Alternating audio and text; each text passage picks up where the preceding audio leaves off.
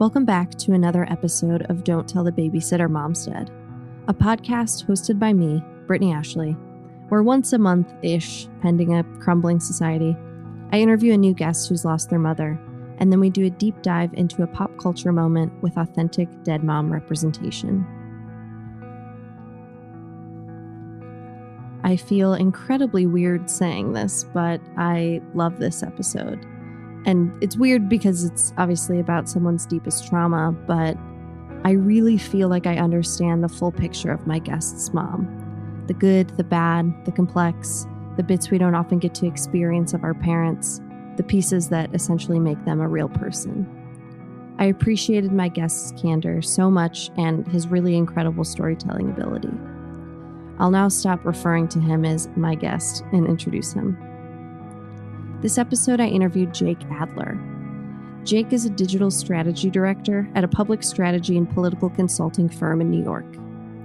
Jake's mom died when he was 11. She passed away from sudden hypertensive arterial sclerosis, essentially a heart attack, likely brought on by her many diseases, including muscular dystrophy, Lyme disease, Crohn's disease, Hodgkin lymphoma, and others. That being said, Jake and his older siblings suspect the heart attack was caused by suicide via an intentional OD of her many medications. Uh, so my mom grew up in Queens, in New York City, in a part of town called Fresh Meadows. She grew up Jewish. Um, I don't. I don't think they were. Her parents weren't uh, very religious. They were like a secular Jewish family. She met my dad at a summer camp in upstate New York, um, in a town called Port Jervis. I think it was called Camp Greenkill. She was a couple years younger than my dad, and they only really knew each other at summer camp, even though my dad lived in Queens um, as well. They would just kind of meet every summer at this camp um, and have these little teenage flings. But then she got older and he got older, and then the camp stopped. And then there's just kind of a blank period where no one really knows where she was at. There's like a couple of friends that she has that have talked to me about jobs she worked or like she, she traveled to Europe and things like that. But the story kind of goes dark until she runs into my dad's brother, my uncle, at a gas station like 10 years later in her late 20s. And my uncle knew that uh, they used to like hook up at this summer camp and suggested that she get in touch with my father, who might be interested in hearing from her. And she did just that. And then they met, and the rest is history from there. But I do know um, when she was younger, I mean, she went to New York University. She studied at Tisch for ballet. Um, she's a very mm. artistic person, a very creative person. And from what my dad says about their time, kind of like rekindling their romance from their teenage years as adults, um, years and years later after summer camp you know, he kind of describes himself as this sort of brute jockey kind of guy who was just really into sports and hanging with the boys. And that my mom sort of opened up this world of like the arts uh, to him in that she, I guess, like a, a lot of the earliest dates was taking him around to the MoMA and the Met and seeing all sorts of dance shows and plays and concerts and different museums and just blowing his mind with how big the world was and how much there was to learn. So uh, it's upsetting to me in that I don't I don't know where she got all that knowledge from or what experience she had that led her to be so um, involved in the arts or so drawn to them. But I know that uh, she exuded like the arts to her friends and to my father um, in a way that inspired others to open their perspectives, try new things, try new kinds of food, seek out new experiences. Um, and it just uh, really made my dad fall in love with her in a huge way. They got married in 1980. Had my brother six years later, and then myself six years after that. Ballet is so specific too. Do you know when she stopped dancing or when she decided to not pursue that long term, or was it like never a long term plan? From what I understand, it was always a long term plan. She wanted to be a professional dancer. She did it um, as a young girl, all the way through her teenage years, then into young adulthood. She was also a painter, but her mother, my grandmother, had muscular dystrophy, which is just an awful disease that just eats away at your muscle tissue to the point that you your body just kind of shuts down. You're just essentially paralyzed. And it's hereditary, and sometimes you're born with it, and sometimes it enters your life at a later stage. And into her early 30s, it started to creep up on her. She was getting pains, she was noticing something was wrong, and then, you know, she was diagnosed with the disease, um, which sort of just completely shattered her her dreams of being a dancer. I mean, even I remember talking to her about it. She was also big into swimming. Like, you know, she was a very active person, um, from what it sounds like as a young person. And uh, um, after that diagnosis, and after she noticed her her muscles were literally starting to deteriorate inside of her own body, she, you know, that that uh, pursuit of ballet and professional dance, I think uh, it was just dashed. I mean, she's definitely ambitious in that regard. My father and her both ended up becoming uh, public school teachers. My dad started out as a PE coach and then started to teach um, special ed, um, English, and then my mom became naturally an art teacher uh, for elementary school kids. But I know she was not thrilled with the way her life ended up in that regard. Um, it's certainly not where I think she imagined herself as a young person. Um, if you had asked her where she saw herself at, you know, age 40, I don't think it would have been an elementary school art classroom. My parents, after they had my brother, um, it was like 1986, decided to hightail it out of New York City. They both lived in Queens their whole lives. Um, New York City was turning into a shithole in the 80s. You know, their words, not necessarily mine, but you can do your research on 80s in, in New York City. My dad's parents had recently moved to Arizona to just be old people and hang out in, an, in a place there where it didn't snow and it was nice and warm and uh, visited them. And my parents decided to follow them out to Arizona to have kids. Um, again, they were, they were both teachers and felt like they would just get more bang for their buck on teachers' salaries in Arizona, which at the time was uh, the Phoenix was pretty empty, um, and give us as kids um, more than they could have given us in in the city. They didn't they didn't want us to grow up in like small apartments like they did. You know, they felt like they could buy a house, have a swimming pool, so forth. This all to say, I remember being pretty young, maybe seven or eight, driving with my mom through the desert somewhere in Arizona and having some kind of conversation about like where I saw myself going and like what, you know, the classic what I wanted to be when I grew up. And I mentioned teaching, um, seeing her and my dad do it and thinking, it's not so bad. You know, I felt pretty lucky that as a kid, you know, uh, when it was summertime, we were off as a family. You know, no one had to work, no one had school. Whereas my friends, I saw, you know, their parents were still working, they still had jobs, but um, for us, the summer, it was just playtime for everybody. We got to travel, we got to hang out. Being a teacher didn't seem so bad to me at the time, and I blurted it out, and she I just remember her looking over and being like, "I don't want that for you." You know, the whole the whole point of this is to is to have you do something greater than you know I've done or that your father has done. Um, teaching is is uh, a means to an end. It, it pays the bills, but it's not something I want to see you become It's just just a, just a repeat of us. Which is strange because then you know I, I, did end up teaching for a couple of years.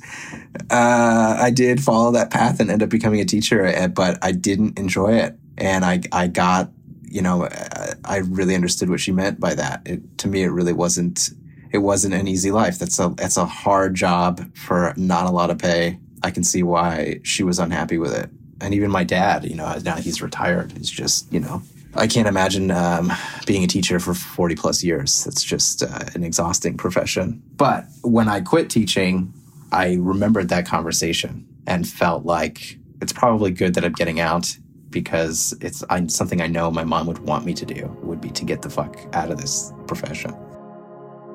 I remember us getting like a night, like a win, like a 1995 Macintosh, um, you know, like an early computer, and that was you know the internet wasn't really a big thing yet it was coming but she i felt i think felt that you know it was like time to get a computer she was very excited about technology and very excited about the internet and its potential and i remember like if i don't, I don't know if you recall like Kid KidPix was like a program on Mac or Windows or something way back when. And it's essentially like Microsoft Paint, but you could just like draw on the screen and make like digital illustrations and things like that.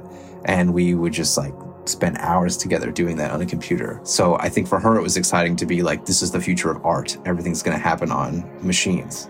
But for me, it was like the fancy new toy that we had in the house. Um, my father, by comparison, is kind of a Luddite in when it comes to technology. And my mom was always bringing new things into the house, bringing in, you know, the new TV, the new video game system. Um, we played video games a lot together. And I don't know, I, I, other than art, obviously, I mean, she took me to museums and took me to shows and we talked about science together. We'd go to like the planetarium in Phoenix or the zoo and uh, talk about biology or talk about astronomy. You know, she was well versed in like a million topics and uh, could answer all of a, a, young kid's annoying questions of like why, why, why this, why that. But yeah, when you ask that question of like, what did she really expose you to? Like, I think I would say technology. I know that sounds like silly. I'm trying to like work it out in my brain now as you ask that question, but um, uh, it's something that like really became a big part of my life. I've always been like a writer, and so for a while, I was really into video games, um, which I definitely escaped to um, after her death. But for a while, I was like pretty convinced that I was going to be like a video game journalist, like writing about the video game industry and things like that. But I just don't know if I would I would have ended up there or like been so interested in things like I am now, like social media and digital communications and uh, the way that the internet is just reshaping the whole world as we know it. Um, had it not been for kind of sitting there with her um, in the earliest nascent days of internet computing and seeing her excitement and all of the the lights in her brain kind of spark up at, at the potential of what was coming.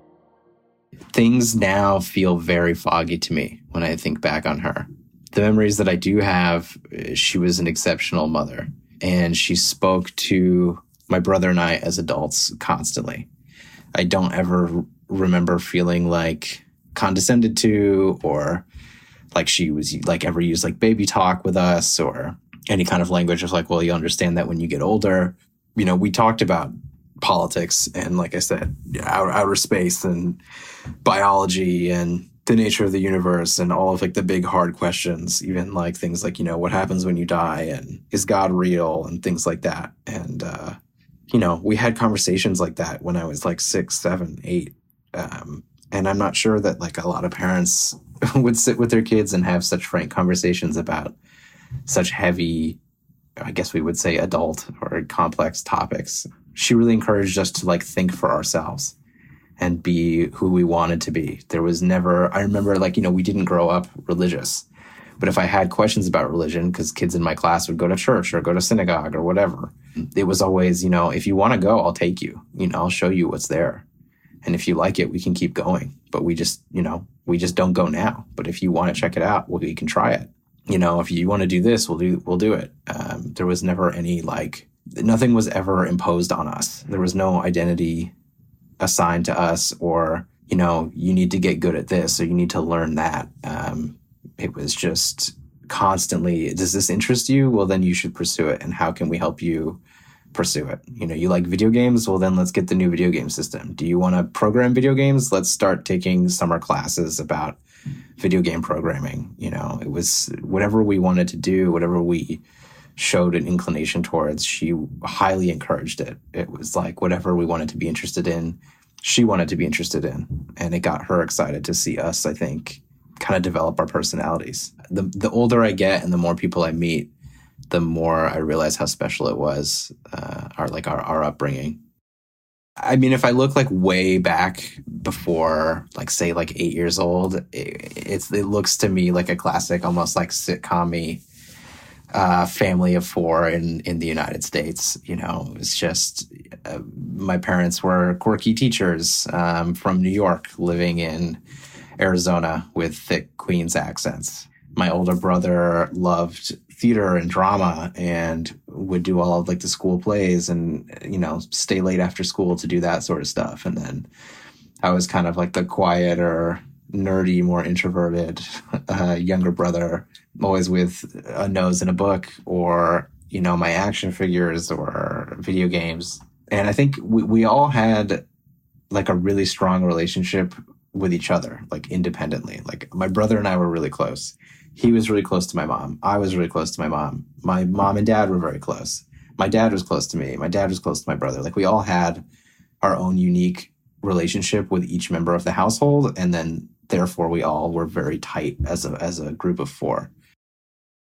Uh, I remember we were in the pool one day in the summertime. You know, we had a pool. It was very nice. Now I'm like, I understand why my parents left New York. Like the diseases I named is only like half of it. I I don't even know how many she had or what they all were, but I remember again like swimming with her in the pool and her telling me that like one of her diseases was like something in her brain that was the way she like put it to me was that like there's a you know a virus or a disease in her brain that is eating away at her brain cells. And the disease is smart because it knows if it eats too much of the brain it's gonna die because it has no more brain left to eat. So it has to eat the brain slowly so that it can stay alive longer. That's like an insane thing to hear as a kid to look at your mother in the pool and go there's something in your head that's eating your brain and it's doing it with a plan. It has a strategic plan to eat your brain. And I just remember like starting to bawl in the pool because uh, that was such a horrifying image and thought to know that that was happening as we spoke. And I just remember hugging her in the pool and her being like, I'm not going to die. This is something that will happen in, you know, in a long time from now.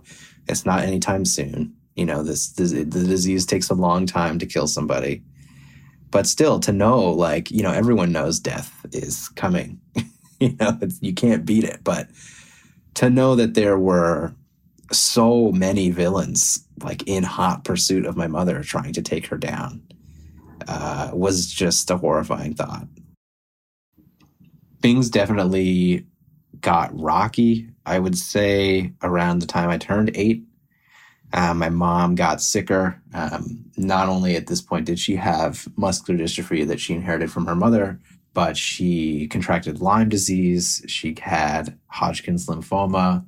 Um, she developed Crohn's. So at this point, her body was absolutely ravaged by multiple diseases um, to the point that she was in doctor's appointments two or three times a week. She was on all sorts of medication to kind of curb the effects of the disease and then curb the effects of the drugs that were fighting the disease. And it got to a point where she just like couldn't work anymore. You know, she was an elementary school teacher. So by noon or 1 p.m. on a school day, she would just be absolutely exhausted, just like couldn't keep herself up, needed to, you know, go to sleep. So she quit teaching, took like an early retirement, went on government disability, and I think that really changed my mom and dad's dynamic for a time. I think in the same way that she did not want her, you know, her life to end up this way and felt like, you know, her dreams and her, you know, very day-to-day existence was being threatened and changed against her will. I feel like my dad, you know, this isn't he ended up being a place where this isn't the kind of marriage that he expected, you know, to have to worry about his spouse being so ill still so early on in their lives and I guess in their marriage. And my mom started to accuse him of like cheating on her. There were rumors of infidelity with like other teachers at the school. There was a moment where she fled the house. My brother was probably on the phone, like talking to friends. I was probably playing video games. I think my dad was taking a nap. And she just like left her cell phone behind took some cash, took her car, and bailed. And, you know, a couple hours later, we all kind of looked around at each other and we were like, where's mom? No one knows where she went. So she was gone for a couple of days and I freaked out. I mean, it was definitely, to me, that's like a, my first like major trauma in life. You know, everything was kind of like rosy until she ran away and it felt like you know, of course, as a kid, like, what did I do wrong? Did we piss her off? And she called us, I remember, from a payphone a couple days later because our caller ID couldn't pick up like where she was. And told my dad that she wanted him out of the house for a, a little while. She was going to come back home, but needed him out because she wanted to talk to my brother and I alone. So my dad left. She came home I was very excited to see her, obviously. And she sat us down and told us that she uh, had left intending to kill herself because the disease, the many diseases in her body, were making her miserable and making life unlivable. So she left and was going to take basically like all the meds that she had all at once um, to intentionally like OD on them so that she could get out of the situation.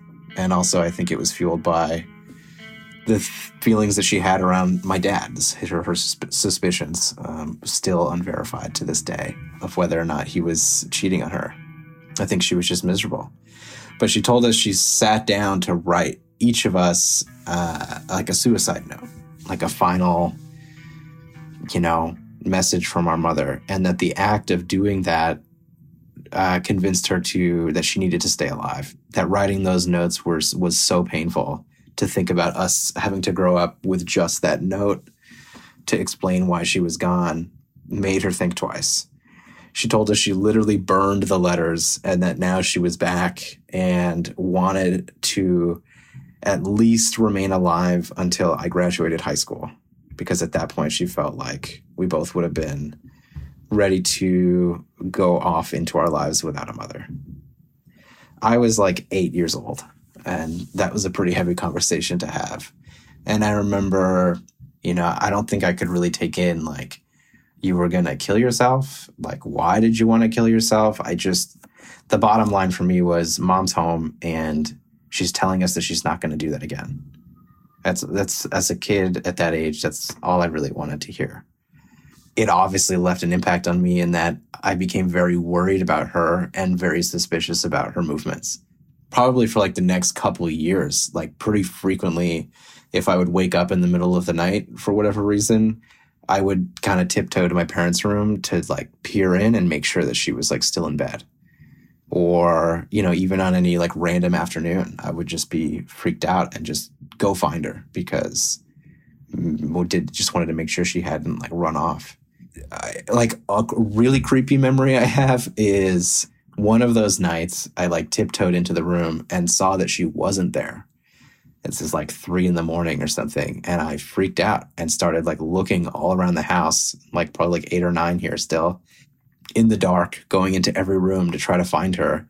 And I think on like my second or third pass through the living room, I realized that she was just like sitting on the couch in the dark and finally called out my name. And she was like, What are you doing? I was like, I was looking for you. Um, and she's like, I'm fine. I just can't sleep. I'm just like, I'm just sitting up awake thinking about things.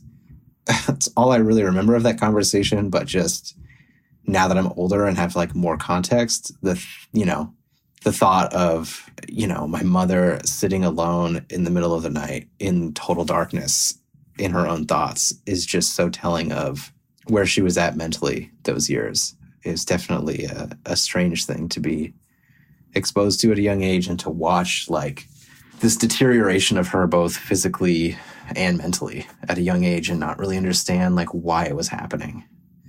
You know if she was leaving the house by herself i wanted to know where she was going. Did she have her cell phone? Was it charged? Like can i get in touch with you? You're not like disappearing again. I don't know if she ever really told my dad in such detail about like the suicide notes. I think when they spoke, it was probably more about, you know, these rumors about him cheating on her and what the future of their marriage looked like and probably her stating like rattling off a list of demands of I'm here and I'm alive and if you want to keep me around, like this is what it's going to take. I think for them it was less an issue of like her life and more an issue of like are they going to make this marriage work going forward? I've never really spoken to my dad about that conversation. I don't think my brother has either, but we all are aware. I mean, my dad, I mean, we certainly talked about her, her mental health issues and how depressed she was. You know, I think if, if we, if I talk about that time with my dad, I hear a lot of, yeah, she, you know, it was a very hard time for her. Of course, she was feeling this way. She was very sick and, um, you know, had mental health issues already. And it just, those were exacerbated by the uh, increasing intensity of the many diseases that she was carrying. So it was just a rough time for her. And then things turned around. it does. I mean, even in my memory, it after that, things did seem to get better. My mom and dad seemed happier. There weren't any arguments, any rumor or feeling that my dad was cheating on her seemed to just vanish. He certainly did seem like more attentive, more committed, like recommitted to uh, the marriage and our family. Uh, and she did seem like happy or at least like contented up until the time she died. I mean, I, I was there when she died. I was kind of woken up by uh, a siren and like flashing red lights in my window and the sound of like a big truck. And when I looked out the window, it was like a big fire truck in front of our house. And I heard our front door open and my dad talking to some people. So, sure enough, I got out of bed and went out into the house and into their bedroom to find my dad with my mom on the floor and a bunch of EMTs, paramedics, whatever, um, around her. And I, you know, that's an insane sight. So I just lost it and uh, was like, what's happening? And my dad was like, you know, mom's pretty sick and we're going to take her to the hospital. And I just, I remember I ran into my brother's room to wake him up because my dad seemed so obviously involved with these men in suits around my mom with all this equipment. I remember thinking as a kid, like, my brother's not going to wake up unless he thinks it's really serious. You know, he'll just roll over and go back to sleep and tell me it's fine. So, what's like the scariest thing I can say to him to get him to wake up? I'll just tell him that mom is dying. And I remember shaking him awake and being like, Mom's dying. You need to get up. But in my heart, not believing that that was the case. I was like, Of course, she's not dying. She's just really sick today.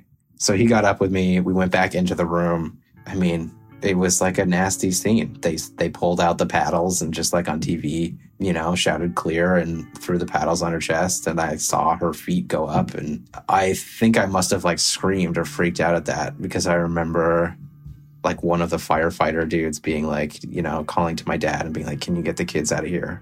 And my dad pushing us out of the room and closing the door behind us while they did their work.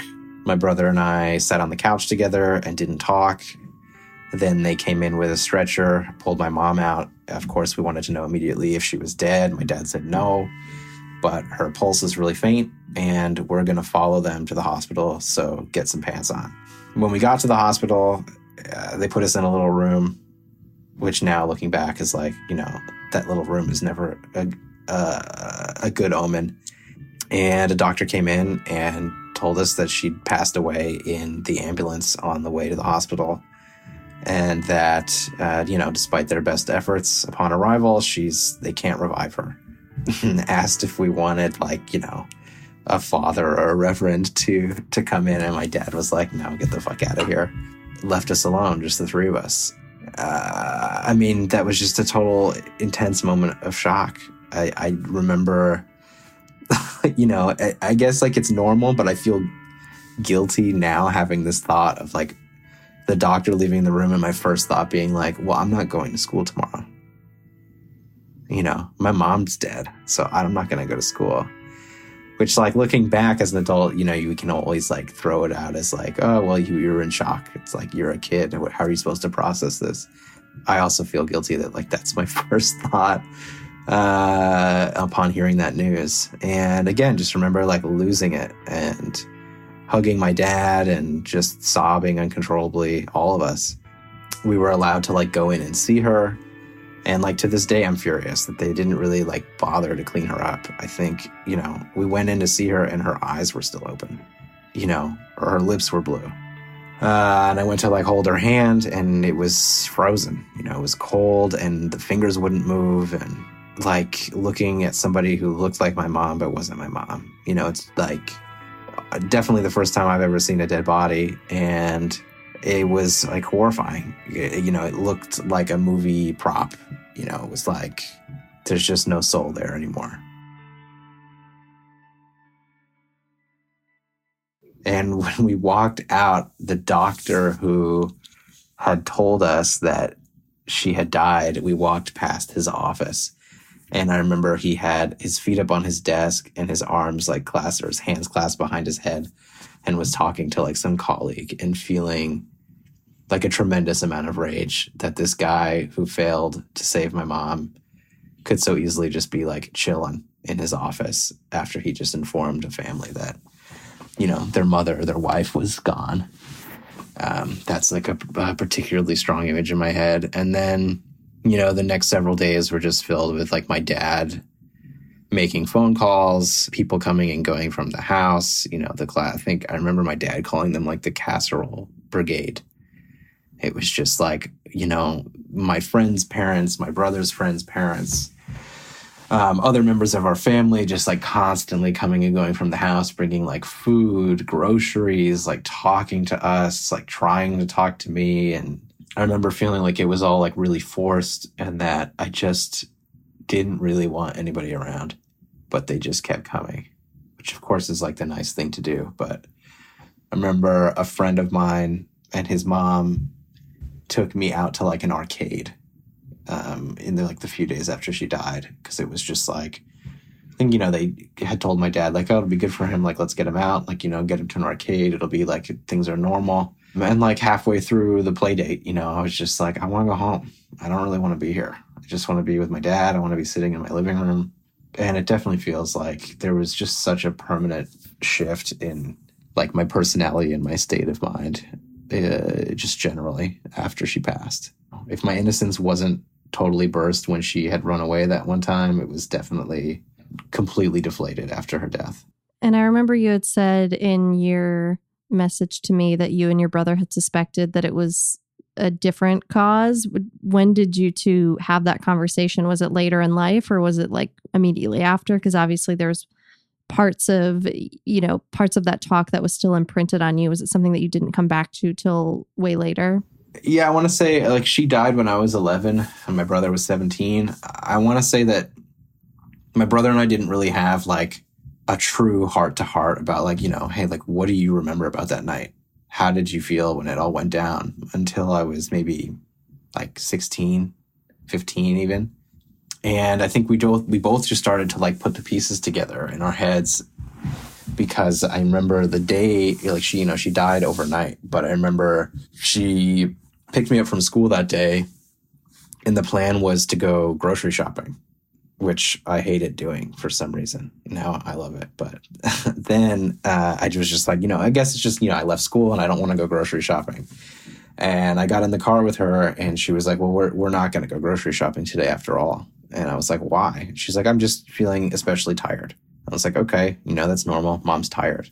But she made what we called Jakey's dinner, which was just like my favorite meal that she made, which was like a really dumb meal looking back, but it's like frozen Tyson's chicken tenders uh, with mashed potatoes and like barbecue sauce and like corn, like total cafeteria food. But I just love that shit. It's the best. Um, it's so good. Um, and she just like randomly decided to make it that night after after dinner I remember like sitting in my room watching TV and it was like 8 8:30 and my mom came in to just like say goodnight and I thought that was weird because like we only said goodnight when I was like actually going to sleep and like turning off the lights and rolling over and going to bed. So it felt like a really preemptive like out of character like goodnight. I was like what do you mean goodnight? Like I'm still awake. I'm not going to bed yet and like neither are you. So why are you like saying goodbye to me for the day? And she's like, well, you know, I'm just tired. I'm just doing it now. I was like, okay, that's weird. But like, I'll say goodnight to you when I'm actually going to bed. And a little later, my dad came in to actually like be like, okay, like lights out, you know, it's bedtime. And I said, you know, send mom in. And he was like, she says she already said goodnight to you. And I was like, I, I don't care. Like, send her in again. And when she came in that second time, it was like she couldn't look at me. Like she gave me like a quick hug and a kiss and said goodnight. Um, but I remember like her face was never on mine. It was just constantly like looking at the door to get back out of the room. My brother was working at a cafe in high school, was working the closing shift, and his account of it now is that when he came home, you know, being an angsty teenager at 11:30 p.m., has to get up for class at 6, you know, bursted into the house, wanted to just get get to bed and my mom was just trying to like ask him about how his how his shift was, how his day was, and he was trying to just rush the conversation and was like, he says, and this is like his deep regret, is he was like, whatever, mom, it's not like I'm never going to see you again. And um, stormed out of the room and like went to bed. So between like my experience of like her final hours, this moment where she was like, listen, like, I love you. Like, and he was like, why are you being weird? I just, I'm going to go to bed. Like, don't act all weird. I'll see you in the morning uh, it just indicates to us that like something was amiss. Yeah. Um, she wasn't quite acting herself. And in the weeks prior, she'd had like her best friend come into town and visit. She'd had our uncle, her brother come into town. My dad and her had gone out on like double dates to like concerts with a few of like their favorite couple friends recently. Like if we piece the timeline together, it's kind of like, oh, she was sort of doing maybe uh like final sort of roundup of her favorite people. Mm-hmm. Um, you know, seeing all these people one last time uh, until she got to the point where it was like she was ready. And she had already told us how she'd do it, which was taking a bunch of pills. And my dad had ordered an autopsy and told us that the doctor said she had died of hypertensive arteriosclerosis, which I like memorized immediately. And that's essentially just three of her four arteries of her heart just completely decided to close up and give her a sudden heart attack, which killed her. But it seemed strange to my brother and I that being poured over by several different doctors for several different diseases, not one of them noticed that maybe her heart wasn't doing so well, like a major organ in the body. No one saw that her arteries weren't doing so great and that she was headed for an imminent heart attack. Uh, and that, you know, ODing on pills can cause a heart attack. So, sure, maybe she died of a heart attack, but it might have been brought on by the pills. Um, and just the way she was acting at the time, you know, no one knows uh, a mother like the mother's kid. And I think in talking to my brother, both of us just felt something was off with her that evening. But of course, you know, we've brought that theory to a lot of those same people my dad, our family, um, her best friend, uh, her brother, all, you know, stating our suspicions, telling them our account of what had happened. But everyone says, you know, no, no, she was doing really great at that time. She was really happy. You know, she told everyone she was doing good. She was feeling good in her body. You know, she wasn't as depressed. She and your father were getting along great. But they always say, like, when someone decides to go, they're almost just that much happier.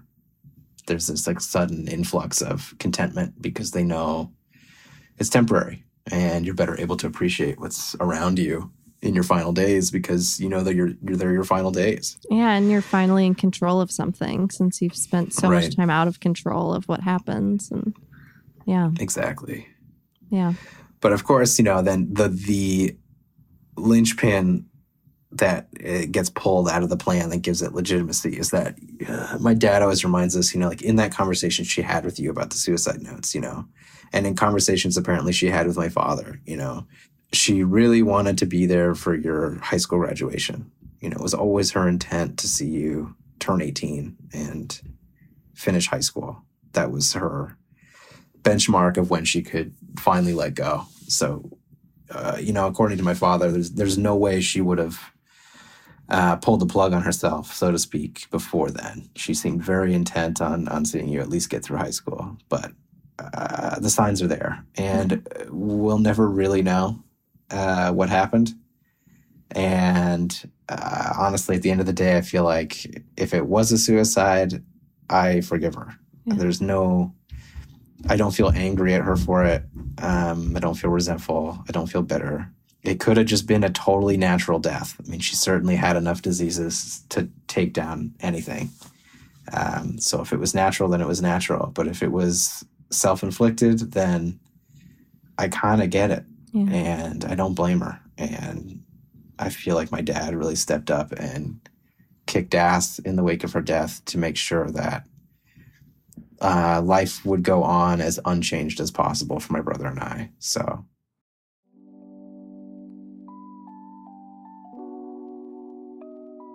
Steven Universe, created by Rebecca Sugar, is a coming of age story about Steven, a half human boy, half gem boy.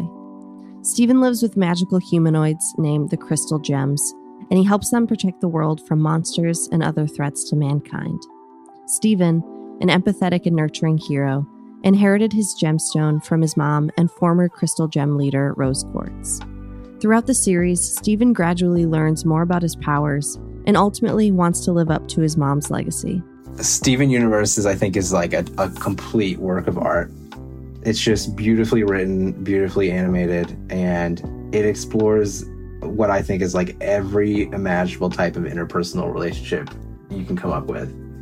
And it does so in like a really sincere, insightful, uh, just inspiring way. She may only appear in flashbacks throughout the show, but she's a steady presence. And in an Emmy nominated episode, Lion 3 Straight to Video, Steven finds a videotape that Rose Quartz made for him.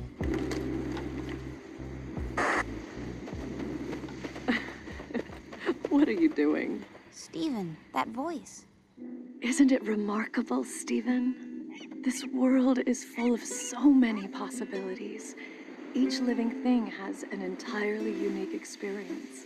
The sights they see, the sounds they hear, the lives they live are so complicated and so simple. I can't wait for you to join them. Steven, we can't both exist. I'm going to become half of you. And I need you to know that every moment you love being yourself. That's me, loving you and loving being you. Because you're going to be something extraordinary. You're going to be a human being. Hey, Rose! Take care of them, Steven. In season four, Rose Quartz appears in an episode Storm in the Room. In this episode, Steven fixates on a painting of his mom. He wants to know the real Rose, not the Rose everyone else tells him about. And then a version of his mom appears. You know, sometimes I wonder if it's even you up there, smiling all day and night. I just want to know the real you, not the you that everyone tells me about. I just want to know the truth.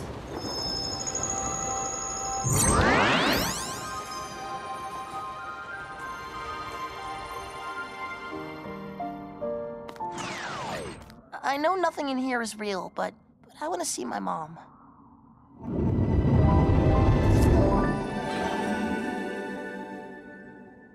Hello, Steven. Um, it's it's nice to meet you. it's nice to meet you too. um, sorry. This is a little weird for me. That's okay. So, what do you want to do? Oh, uh, I guess I hadn't thought that far ahead. do you like video games? So tell me about this game, Steven. Well, I guess it's an arm wrestling simulator, which is a spin-off of a fighting game based on a show about a lonely swordsman that I like.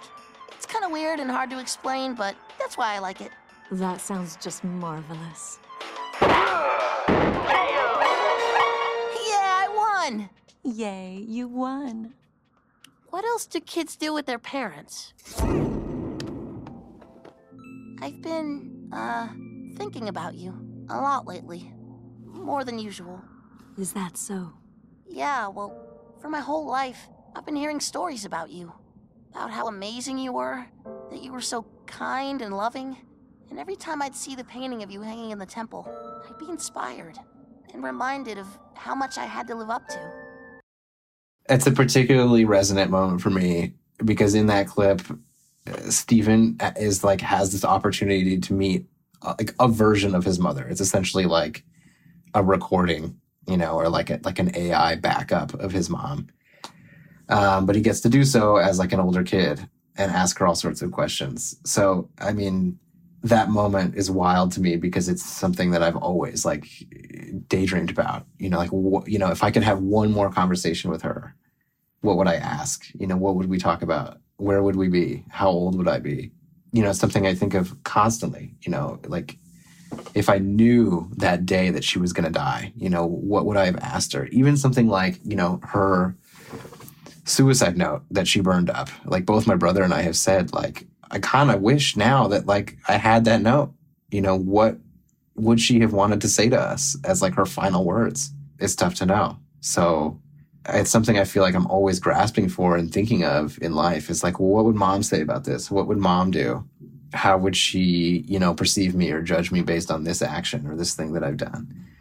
So yeah, watching Steven have this like real heart to heart with his mom and getting this kind of like second chance to be able to really meet her and understand you know the weight of that conversation knowing that it's going to essentially be like their first and last you know really made an impact on me as the show goes on we find out more and more about steven's mother although a hero the stories everyone has told steven weren't the full picture of her. There was in fact a lot more. Steven's mother has kind of a dark past and as much as like she's revered she's also reviled for things that she's done to hurt other people. You know, it, it's kind of like a moment in the show where Steven is forced to contend with the fact that his mother isn't so perfect and that she didn't always do, you know, the most righteous thing. She made mistakes. She hurt people in the show, you know, even like got some people killed. And that's something that I've like, you know, had to contend with as well as I get older and realizing, you know, maybe the extreme honesty with which my mother spoke to my brother and I wasn't always like for the best and maybe scarred us a bit. You know, seeing in hindsight, you know, her depression and her her mental illness kind of get the better of her sometimes, or uh, certain things that she said to my father or myself or my brother, you know, in times of like extreme weakness. It's just like it's clear, you know, she's someone who's wholly human and as much as I'd like to believe, is just like this perfect angel. It was just, you know, she's a human like any of us and had her vices and had her anger and and had her mistakes um, throughout her life. And like Steven's mom to me in the show, my mom to me feels like very mercurial, kind of mysterious. Like the fact that no one really knows like what she was up to in those 10 years between my dad knowing her at camp and then meeting her again to like start dating and get married, it is like she's this person that's lived, you know, multiple lives, even though her life was cut short. People drifted in and out of her her life and knew parts of her, but did had were completely blank on other parts of her. And um, you know, she kept things pretty close to the chest for someone who was so honest with us. It also she also now looking back strikes me as somebody with a lot of secrets, which is uh, also characteristic of Steven's mom in the show. Steven's mother can only go so far in terms of what she can achieve in her life. And she's got to pass the torch to Steven, who is capable of, of doing much more than like she ever could. So in that way, yeah, I felt like having a conversation with my mom where she's telling us that um, her only reason for living at this point is so that she can be our mother and and send us out into the world to do great things feels like a torch being passed on of just you know i was going to be a professional dancer. I was going to be a, professional artist or do all these great things and inspire the world and my body gave out on me. So i have to raise you two to do those things because i can't. And you're going to do them way better than i would be ever, ever be able to. So kind of like seeing that play out in the show was something that i definitely grasped onto yeah I, I am not gonna like posit myself as Superman and be like I this like white cis male am gonna solve the world's problems. But I think that like anger and bitterness that I described earlier in my personality coming out of her death was spurned by this sense of like injustice and that like things are wrong in the world and people hurt a lot um, everywhere for many different reasons and we ought to do more to make sure that people don't feel this way I don't know it, that that plus pot smoking with my dad brought me to poetry, which I think you know it's like something I studied in school. It's something I went to grad school for. It's just I felt like the power of language was a really real thing, and it's something that I wanted to leverage to make the world a better place. But Steven's mother isn't the only parent child relationship that was resonant in the show. Greg Universe, Steven's dad, is a fully human former rock star who is supportive, laid back, and optimistic. Steven's dad in the show is kind of like a buffoon and it kind of defers like the raising of Steven to Steven's mom's friends who are just like this group of like space lesbians. Again, you have to watch the show if you have. Okay, yeah, that like if that didn't get me over the edge. now you're on board. While my dad didn't hand me off to a bunch of space lesbians to be raised, he was like a goofy character who kind of had to like make it up as he went along. He definitely didn't expect to suddenly be a single parent, especially with like my brother at that point already kind of gone. You know, he was off in Los Angeles doing his thing as like a young adult, and my dad was left with this young kid starting to enter adolescence, and he's got to raise him all by himself, and not quite sure how to do that. You know, not quite sure how to like cook a meal or how to do laundry and that's like totally reflected in Steven's relationship with his father in the show, where they're sort of presented as like they're definitely father and son, and Steven goes to his dad for advice on particularly human matters. But they are also seen as just kind of like palling around and being goofy together and being like irresponsible together um, and figuring life out together like his dad in the show doesn't have it all figured out. He's not this like master adult. He's very much a kid himself. And they connect in a big way on music. Steven's dad in the show is a musician. And my dad is not a musician, but is a huge music fan. And I think a big way that we like grieved together was just listening to a lot of music together and him explaining like the lyrics of this song or the poetry of this artist um, and what it meant to him I mean, and it's also like that music and that sort of like lyrical analysis was probably uh, taught to my poetry. dad from my mom. Oh yeah, definitely to my poetry, but um, I think his appreciation for music was enhanced by being with my mom. So it was like a way for us to like bond over art together in the way that he had bonded with my mom over art. Um, but yeah, certainly launched also like my feelings on how powerful language could be and wanting to study and write poetry. And in the same way, I think, despite being raised by space lesbians in the show, Steven's dad has a lot of really powerful lessons to offer Steven that um, the space lesbians just can't as space lesbians from another galaxy. And always helps Steven kind of like come back down to earth and get in touch with his inner human and what he, you know, really most desires truthfully in his life. And it's just kind of always there for him standing at his side, like un- with unconditional love. Dear old dad, remember when you would sing to me, would you do it again? Dear old dad, remember how I would sit on your shoulders, well, how about it now? Dear old dad, I was wondering why. As I get older now, the days keep going on by. Dear old dad, remember this too in this whole wide world, there's no one like you.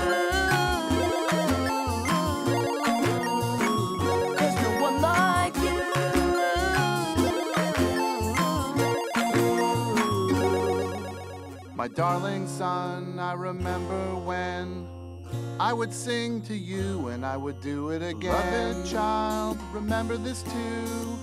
In this world of gems, there's no one like you.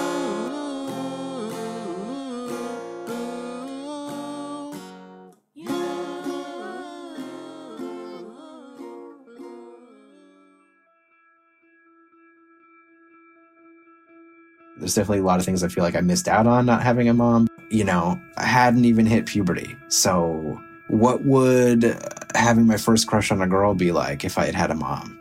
What would I have done differently about college if I'd had a mom? You know, would I have pursued the same sort of interests if she was around? Mhm. Would I think the same way? What pieces of advice would she have given me that totally would have like steered me in a different direction than I ended up in? What would she think of me now? Um, what would she think of my career choices? What would she think of my brother? You know, my brother and his wife just had a kid, you know? What would she think of seeing her grandson? There's just anything in life, right? Mhm. Like, it's just every moment that she misses, I have to wonder what she would make of that moment. I remember becoming grumpy, which is now like a, a dominant trait of my personality. uh, I'm definitely like a curmudgeonly person. And I don't think I was that way before she died. I think pretty immediately after her death, it was just this feeling of being wronged or like things being unfair or things not being like just and being angry about it. And I just kind of remember like the perception of me at school changed. Like I was, as I mentioned earlier, like uh, scrawny and brainy. I got bullied a little bit here and there, but that all changed after she died because there seemed to be this sense of like, well, that's the kid who has the dead mom. So don't mess with him. He's got enough problems. And, uh, I remember just sort of like developing a, a, reputation for being like moody and angry and like not someone like a scrawny, brainy kid that you just don't want to fuck with because he's going to say something really scathing that will just tear you apart. And, you know, like I didn't have to throw a punch to like defend myself. But in terms of like our family dynamic, I mean, like huge shifts. When my mom died, my brother was a senior in high school. So a year later, he made the jump uh, after he graduated high school. Instead of going to college, he moved to Los Angeles to pursue acting and just go after his dreams, which meant for me that, you know, a year after losing my mom, my brother was now a state away and unreachable. I mean, obviously, I could call him on the phone, but that's not the same as having your big brother around. So my household went from the four of us and all I'd ever known to just my father and I in the course of a year, uh, which meant that my dad needed help. I mean, he was also grieving his wife and really concerned about his eldest son suddenly being in a major city of the country all by himself, also a state away, um, on his own at 18, and worried about balancing his checkbook now that my mom's disability was no longer coming in. And my brother needs money in Los Angeles and I need money for new school supplies or new shoes and trying to keep continue to pay the mortgage on the same house that they bought for four people that now only houses two. And like miraculously kept it all going but it meant my father and I having to forge like a really intense partnership of us, you know, now we're doing all the grocery shopping. Now we're doing all of the our, each other's laundry. We're cleaning the house together, cooking dinner together, cleaning up together, everything. I was doing homework while he's paying bills. You know, he did an incredible job. He came to really rely on me and I came to really rely on him in a very intense way that I'm not sure every father and son goes through. And I, those are my formative years, right? I mean, I was with my dad just the two of us basically from age 12 until 18 when I graduated high school and moved off to college. So all my teenage years, it's just the two of us. And, you know, in that sense, he's the one who really raised me and shaped me and was there for everything. Before my mom died, we were a very honest household. So when it was just the two of us, you know, uh, nothing was off the table. I mean, I asked my dad how to masturbate. like those like like point blank like dad, I'm trying to do this and nothing's coming out. What do I do? Like those kinds of conversations happened in a very like crude blunt way. Uh, because it was just the two of us and there really wasn't much to hide and uh, same in the same way. Like he started dating and would tell me about women that he was seeing and what he liked about them what he didn't like about them what he missed about my mom until eventually we just started smoking pot together. Um, this is a, actually a big component for me too. Uh, this, this will probably be good. My mom loved weed. You know she was in such pain that she like smoked weed constantly and uh, even like had a drawer under her bed that I still remember that had like a big Costco sized bag of peanut M and M's that she could just like snack on because she'd be like stoned in bed and just wanted them like right there. And my mom and dad had this nightly ritual of going out into our backyard and having like mom and dad time for them to just kind of decompress and be husband and wife and smoke a joint um, while the kids were inside, like getting ready for bed. And we were always told, if you really need us, if it's an emergency, like you can come out back and get us. But like otherwise, like backyard time is sacred and you're to leave us alone. And so from a young age, I just remember like the smell of pot. being like associated with their like quote unquote backyard times and them coming in to like tuck me in as like a really little kid or like read me like a bedtime story and just like reeking of weed. and like I don't know what it was, you know, at the time, but I mean very quickly I picked up on it. By the time I was again like 7 8, I knew that they were like doing drugs and that some people thought it was bad, but my parents said, you know, it's illegal. Don't tell anybody that we're doing it. We could go to jail. You don't want us to go to jail. We had a. Do you? I don't know if you had Dare. Oh growing up, yeah, there was one kid chosen out of every Dare classroom to represent their school at the Wheel of Wisdom, and I was that child. I I don't envy you, but I remember uh, like in third grade, a dare officer came and was like, you know, raise your hands if your parents is, are like are smokers. Oh my Like God. referring like like referring to cigarettes. You know, I raised my hand because like I was like, yeah, they like smoke, and I went home that day and told my dad like, yeah, I raised my hand. Like I said that you guys like smoke, and my dad got very serious and like sat me down with my mom and was like. When we say we make our own cigarettes, they're not really cigarettes. Like they're there's something else and they're very illegal and you're not to talk about it with anybody you know a dare officer is going to tell you that it's like very bad and that it will like destroy people's brains but like it just doesn't do that for us. And so like yes it's bad for some people and it's good for some people and we're some of those people that it's good for. So just like keep your mouth shut and we do what we do. So later on in life having known that like that was a big ritual for my parents. The first time I ever smoked pot was with my dad and my uncle and my brother uh, back in Queens for a family reunion when I was 16. And it was like a, you know, summer. So my dad was off, I was off, and my brother came out with us. It was a very happy time to be back in New York with our big extended family. And there was just a night out in the backyard of this big, beautiful house where uh, my dad, brother, and uncle were smoking a joint. And my dad was like, You're on vacation. You're 16 years old. Like, it's time. Like, take a hit of this and see what happens. So I did. And I got really high and was like hooked and loved it. And remember my brother being like, Of course, Jake needs this. Like, he's like the grumpiest person I've ever met. And, you know, again, my personality shifted into being like more easygoing and happy and uh, less just flustered all the time. So that when we came back to Arizona after that family reunion, we just kept it going.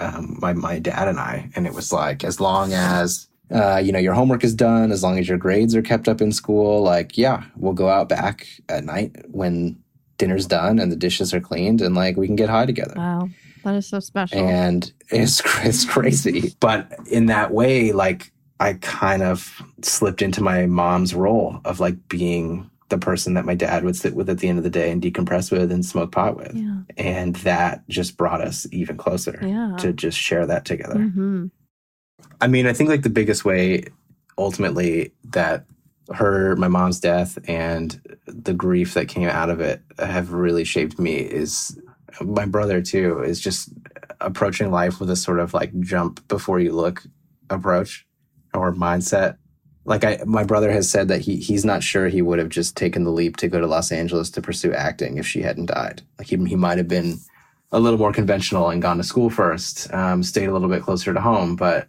you know, he felt like, damn, life is short and we could go at any moment. I just need to do exactly what I want to do, which is essentially what uh, I think our parents were always trying to push on us Mhm. from the beginning.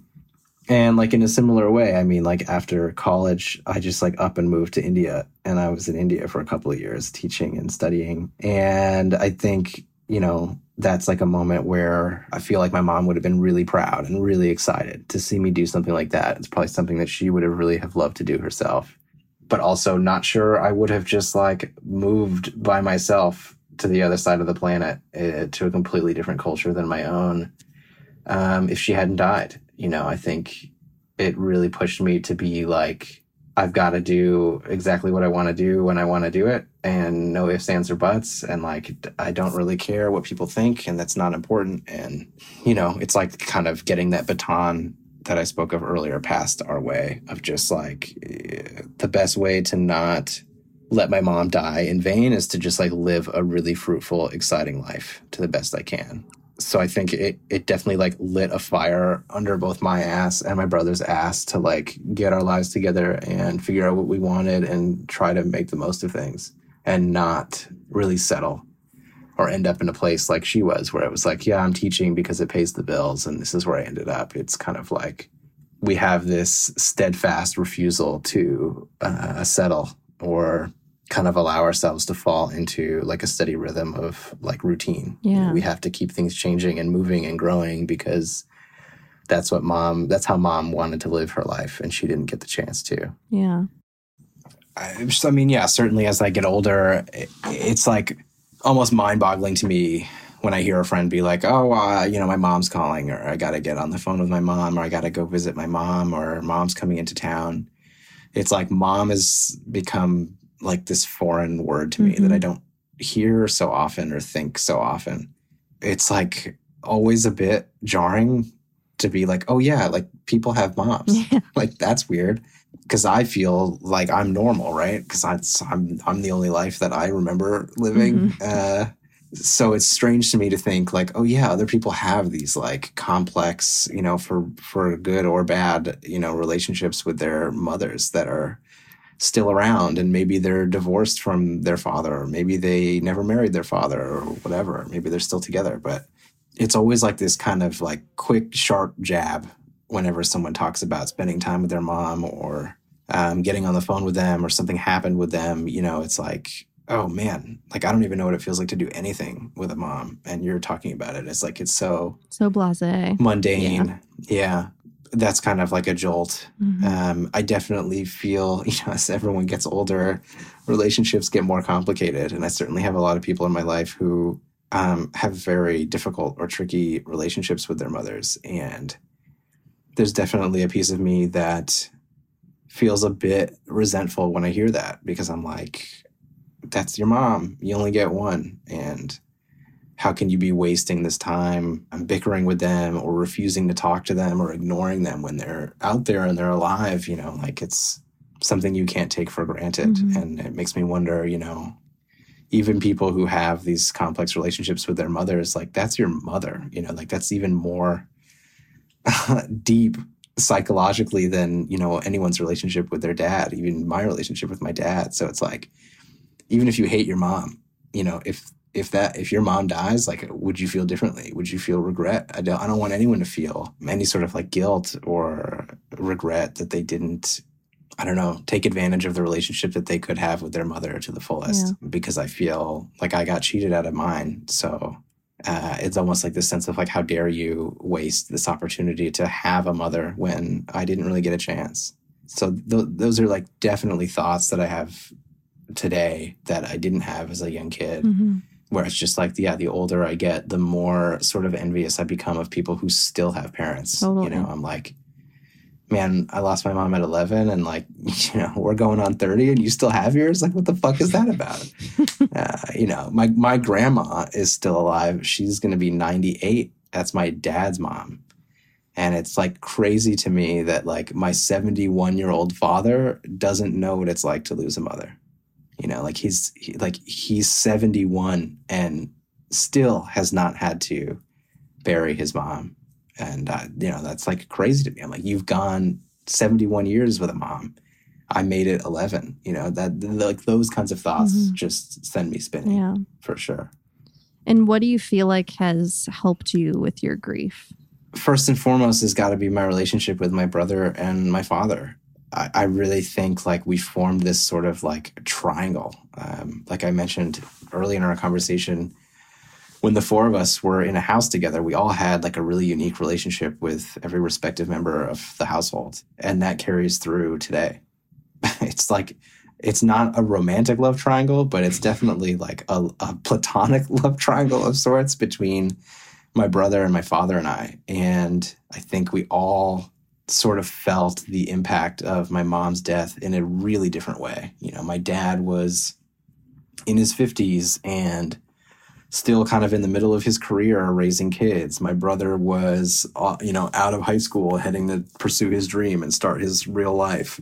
I was, you know, very young and heading into, you know, junior high school. we were all at such different moments in our lives when this one singular event like hit each of us like an asteroid and in that and in that way i think all of us look to each other as being like you're the only person you're the only people in my life that can understand what that was like and what happened there.